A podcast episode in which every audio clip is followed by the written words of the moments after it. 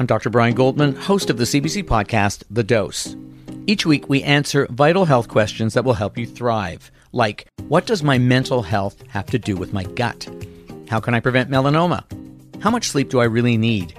And how can I manage my health without a family doctor? I chat with the top experts to bring you the latest evidence in plain language, all in about 20 minutes. Find the dose on the CBC Listen app or wherever you get your podcasts. This is a CBC podcast. As we prepare to host COP28 in November, I ask myself can the world come together to meet the urgency of this moment? Can the world cut emissions in half in next 7 years? And my answer is yes. Sultan Ahmed Al Jaber is the head of the United Arab Emirates National Oil Company. He's also leading the COP28 climate negotiations that get underway in Dubai this week. And his leadership and the involvement of the energy sector in those talks have many environmentalists worried about a weak agreement even before the talks begin. Joining me now to discuss this and the role of the energy sector in addressing climate change is Fatih Birol. He is executive director of the International Energy Agency. This is the intergovernmental group that was formed to help ensure energy security after the oil price shocks of the 1970s. And we've reached him at the International Energy Agency's headquarters in Paris. Fatih Birol, good morning. Good afternoon from Paris. Thank you for being here. You have said that COP28 in Dubai is going to be a moment of truth for the energy industry. What did you mean by that? So energy industry is responsible about 80% of global emissions causing climate change. So if we want to avoid the devastating impacts of climate change, we have to reduce the emissions coming from the energy sector. And this COP taking place in the uh, Middle East, a major energy producing and exporting region of the world. And we will see whether or not the energy industry will be partners with the governments, uh, with the others, to put the world on track to reach our climate targets, or they will continue to increase their production which leads to rather high temperature increases and threatens the fragile equilibrium of our planet. Uh, we will see what they are going to do. We learned that the United Arab Emirates is planning to use its role as the host of these climate talks as an opportunity to strike oil and gas deals. The BBC got leaked documents showing that Sultan Al Jaber uh, wants to use this as an opportunity to sign up other countries to help sell oil and gas. What do you make of that? So I don't know much about the details of this report, but what I can tell you is something much more concrete. When you talk with the oil and gas leaders, with the companies, a big chunk of their statements uh, are based on how much they push clean energy options. It is the solar, it is wind, it is hydrogen, and so on. But when we look at the data, we find out at the IEA that only 2.5% of their capital expenditure, their investment go to clean energy, and 97.5% go to their traditional operations. So there's a big contradiction between how much is the share of clean energy in their statements, in their speeches, in their advertisement, vis-a-vis the share of the clean energy in their investments. So this is a major issue for me. Are you not concerned, though, that this year's climate talks, you may not know the specific details, but that this year's climate talks are being led by an oil executive? I think this may well be an, an opportunity to change the destiny of a region which is almost exclusively relying on fossil fuels and the revenues uh, from that. Because if they are not able to diversify their economies, I am afraid uh, there will be very difficult days for them to come because we believe, if our numbers show, that the clean energy transitions are happening and happening fast, uh, faster than many people realize. And as such, the global oil and gas consumption will peak before the end of this decade. So they have to rather prepare themselves for the future and diversify their economies. And I hope that this COP28 will be a turning point for their economic history. What gives you that evidence to, to suggest that, that it's going to peak? Because we've seen at the World Petroleum Congress in Calgary this year, the heads of Exxon and Aramco, the Saudi national oil company, said they think demand is going to increase through 2030. We've seen hmm. the demand for fossil fuel reaching record levels in 2022. Hmm. So why do you think that it's going in the other hmm. direction? Unfortunately, I missed the World Petroleum Congress this year, but what I can tell you that there are two reasons in terms of oil why we think it will peak before 2030. One is the following China. China was by far the largest driver of global oil consumption growth in the last uh, 10 years. More than two thirds of the global oil consumption growth came from China only, and last 10 years, Chinese economy was flourishing, growing 6% per year. And when we look at the next years to come, Chinese economy will slow down and its structure will change from a energy intensive economy to a softer economy. So slowing down economy will require less oil. This is one reason. The major driver of oil demand will be much weaker. The second one is the electrification of the transportation sector. So I can tell you only three years ago, one out of 25 cars sold in the world was an electric car three years ago, one out of 25. And this year, one out of five cars sold in the world is electric car. And in 2030, which is tomorrow, with the much modest expectations, every second car sold will be an electric car. So electrification of transportation sector is another driver that we expect the oil demand will peak. And to be honest with you, we are not the only one. We are not only the clever ones in the world. Most of the oil companies' own projections also show that before 2030 we will see a peak. So therefore, those colleagues who believe that the oil demand will increase infinitively in my view, A, they are wrong analytically, and B, they are betting on the climate crisis happening. You've said in, in the face of those calculations that there will be no new need for oil and gas projects and that the fossil fuel industry is going to embrace production cuts. How big do you think those production cuts should be? I think what we say is that the current fields around the world, the oil fields, will be more than enough to meet the demand coming from oil if the world goes in the direction of 1.5 degrees uh, Celsius, what the scientists tell us. So this is the, if we see the demand going down, which it should go if we want a reasonable planet in the next years to come. Therefore, we would need this demand could be met with the existing fields, and we don't need to explore new fields and operate new fields. So, this is the point where we come from. From those fields that exist, though, should production be slowed? Should less oil come out of those of those wells that, that are already drilled? I think it will depend on how fast the oil demand will decline. If we have the current oil demand trajectory, we are okay with the existing fields coming as they are producing now. But if the decline of the oil demand is much steeper, then we may well see some of the production fields can be idle. And here we will look at the, or the markets will look at the cleanest oil and the cheapest uh, oil where, they, it is, uh, where it is produced. The chief executive officer of the Canadian Association of Petroleum Producers, Lisa Baiton, said, We have proven over the last decade that we can meaningfully reduce greenhouse gas emissions while increasing production at the same time. What do you make of that? So it depends on what you understand from reaching our climate goals.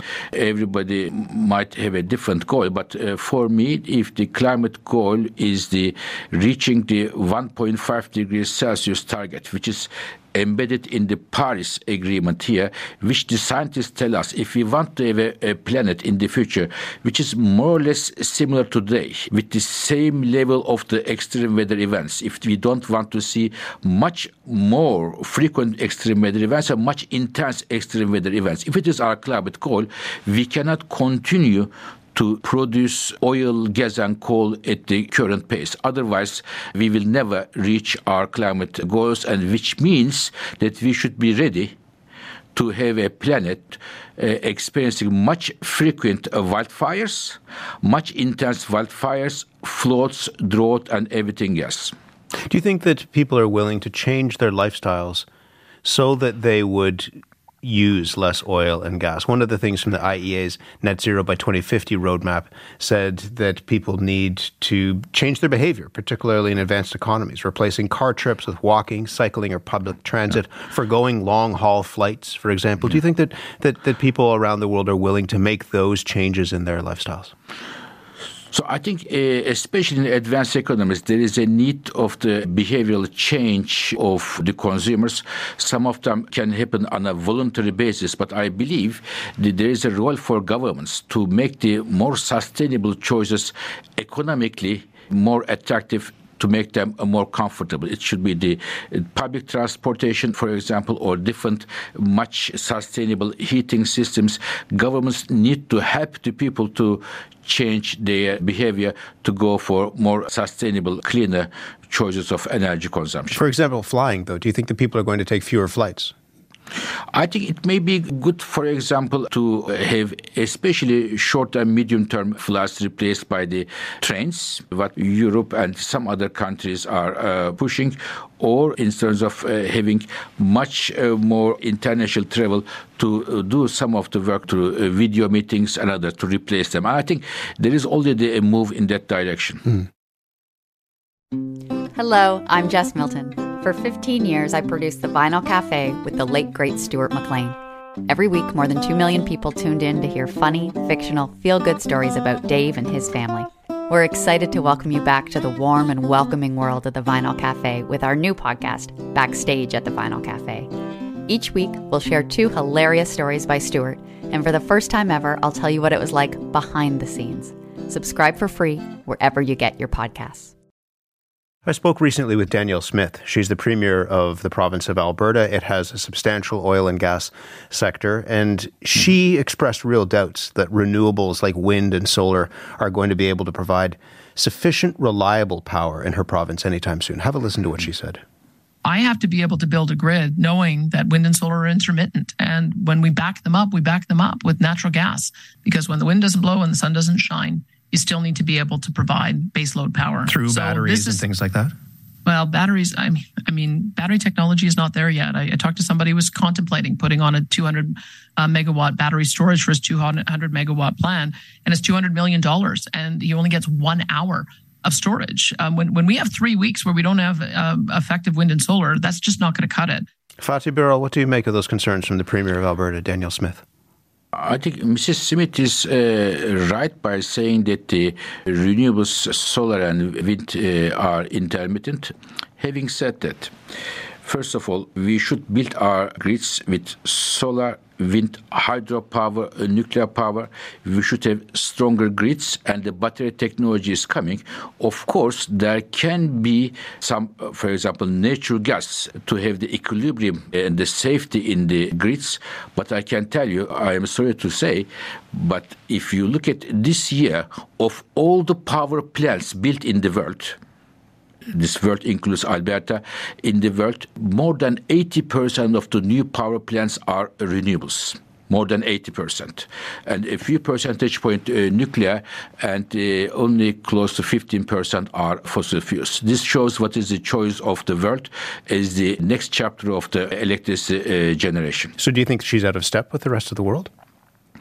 No, every every country, every region has a different uh, perspective and different framework conditions. But the direction of the world is very clear. It is the renewable energy, it is solar, wind, hydropower, and others. And also, I see that nuclear is also making a strong comeback in many parts of the world. One of the things that happens when you make statements like that is that for example, the energy minister of Saudi Arabia says that you are straying too far into the realm of political advocacy with mm-hmm. talk about a need for production cut or, or reduced mm-hmm. investment. That that this is goes beyond your remit and that you're getting into political work. What do you say to that? So it is IEA's job to make some uh, policy recommendations in terms of energy policies, and it is our job to push the clean energy transition, and it is our also a moral duty to make sure that the world uh, today, the population and the tomorrow's population have a planet which is healthy and sustainable and happy at the same time. And so that's your job to push those those governments to try to get to that place. Exactly, and many of them do, some don't, but we are very happy that many governments uh, take the IEA's recommendations seriously. We are, for the colleagues who do not know, for your the people who are listening this uh, program, we are a small organization of 400 people in in Paris, but we are very happy that the, our recommendations are taken very seriously by companies, by governments, by the investors around the world. One of the things that you will hear from those governments, but also those fossil fuel companies, is that they're putting many of their chips, uh, if they're betting, they're putting many of their chips in front of carbon capture and storage as a solution to deal with the emissions problem that comes from the extraction of fossil fuels. You've said that um, relying on carbon capture technology to continue with current oil, gas, and production trends is pure fantasy if you think that you're going to make emission targets. Why did you use that phrase, pure fantasy?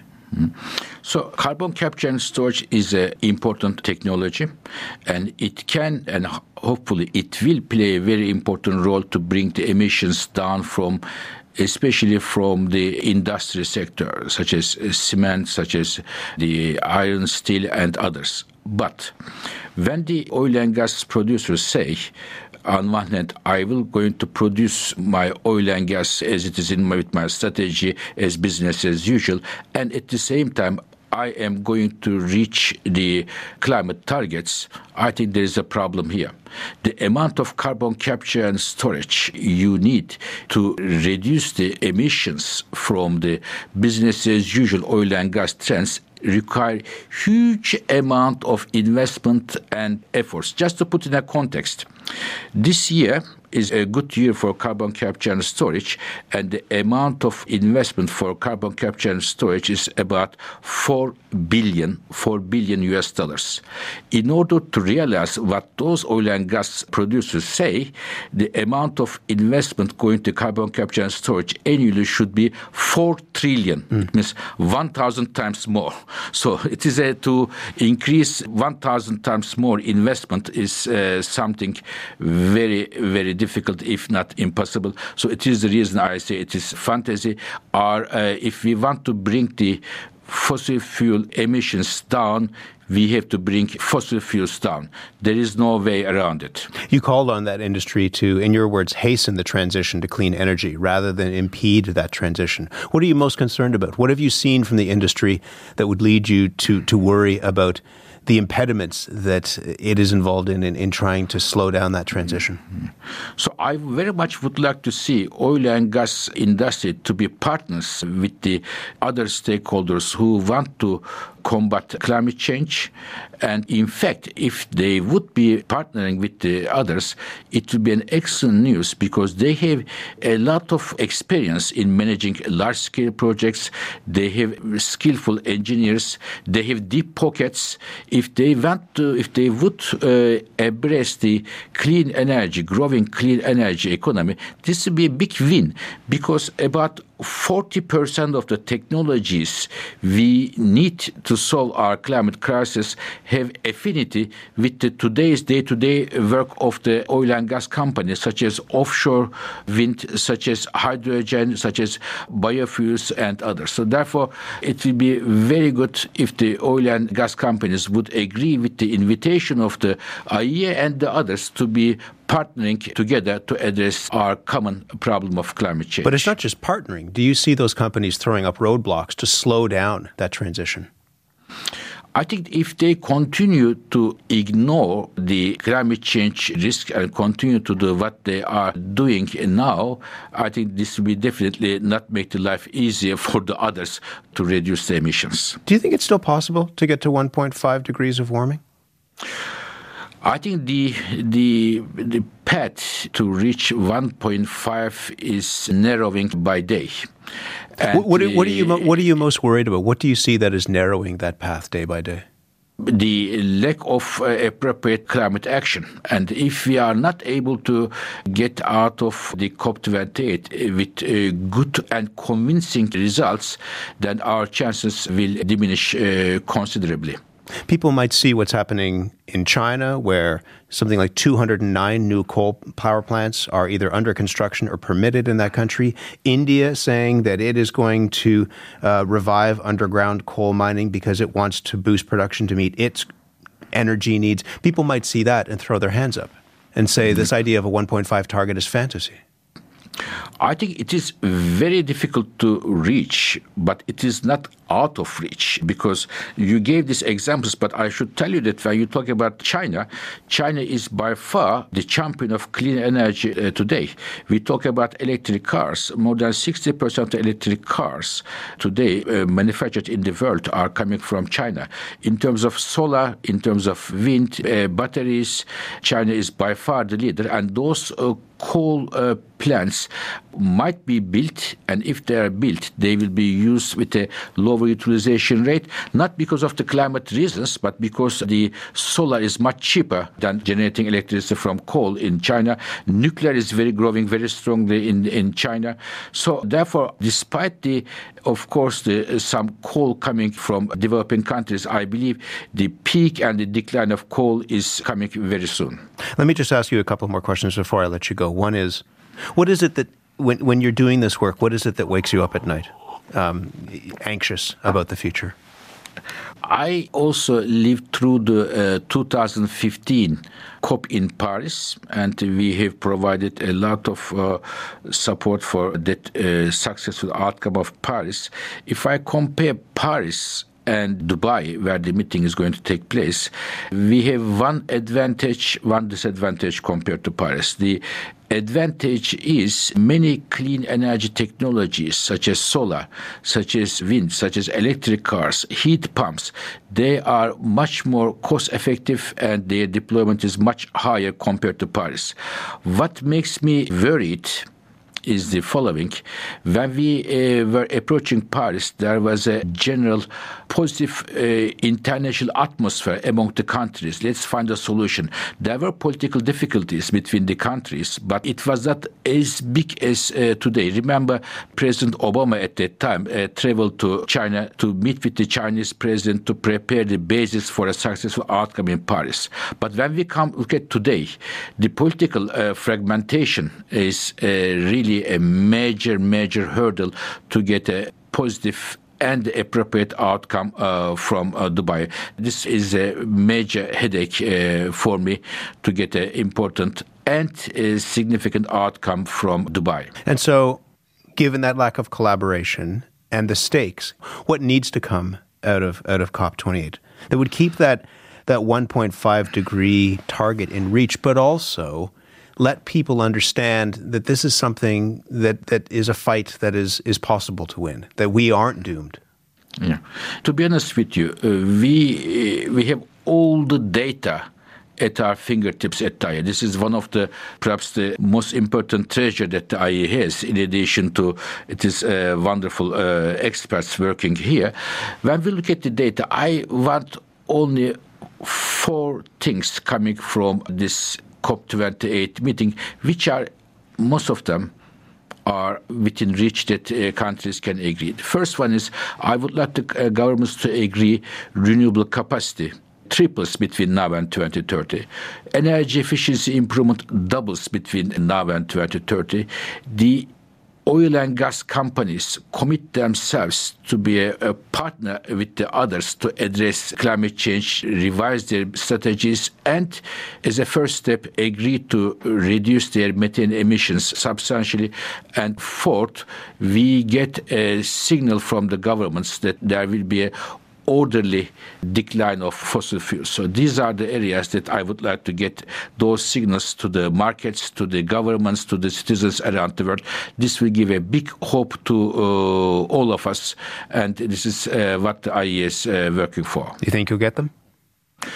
I will do everything to get them. If I don't get them, I will uh, look what happens after COP. We will continue to try to get them uh, later. I'm glad to speak with you about this, Fatih Birol. Thank you very much.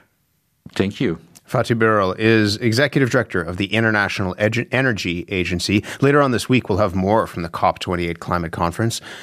The CBC's Susan Ormiston is in the United Arab Emirates, and that host country, as we are saying, is known as a major oil producer, but it's also touting its investment in renewables. And she's headed to one of the biggest solar farms in the region, asking if that country that was built on oil wealth can really go green. You'll hear that coming up a little later on this week on the program.